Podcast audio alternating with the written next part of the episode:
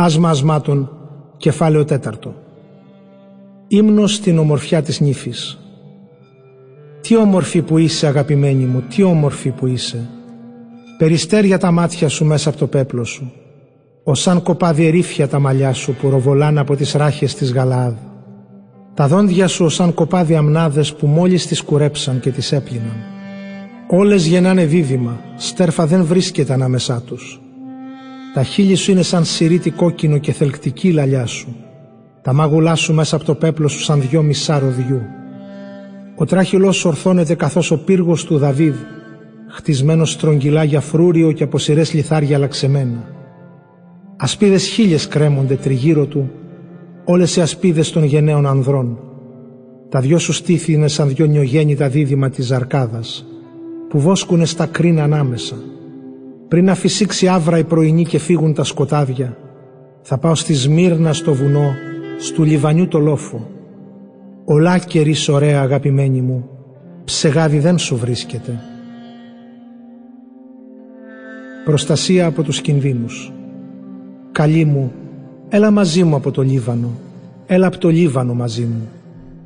Κατέβα από την κορφή του Αμανά, από τους Σενίρ και του Ερμών τα ύψη, από τις σπηλιές των λιονταριών και από τις λεοπάρδαλες στα όρη. Η γοητεία της αγάπης. Με γύτεψες καλή μου και αδερφή μου, μου πήρες την καρδιά με μια ματιά σου, με ένα μονάχα τίναγμα του κεφαλιού σου. Ο έρωτάς σου μάγεμα, καλή μου και αδερφή μου. Πιότερο αξίζει ο έρωτάς σου από το κρασί και η ευωδιά των μύρων σου από τα αρώματα όλα. Καθάριο μέλι στάζουνε τα χείλη σου καλή μου Μέλι και γάλα βρίσκονται στη γλώσσα σου από κάτω κι είναι της φορεσιάς σου η οσμή σαν μύρο του Λιβάνου. Ο κήπος της αγάπης.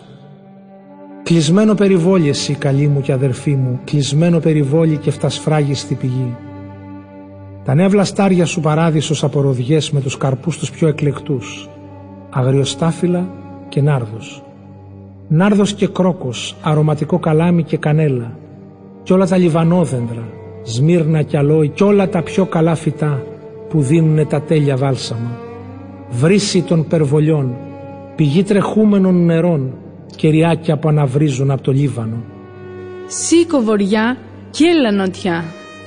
Φυσήξτε μες του κήπου μου να ξεχυθούν τα μοίρα του. Ας έρθει ο καλός μου στο περβόλι του και τους εξαίσιους ας γευτεί καρπούς του.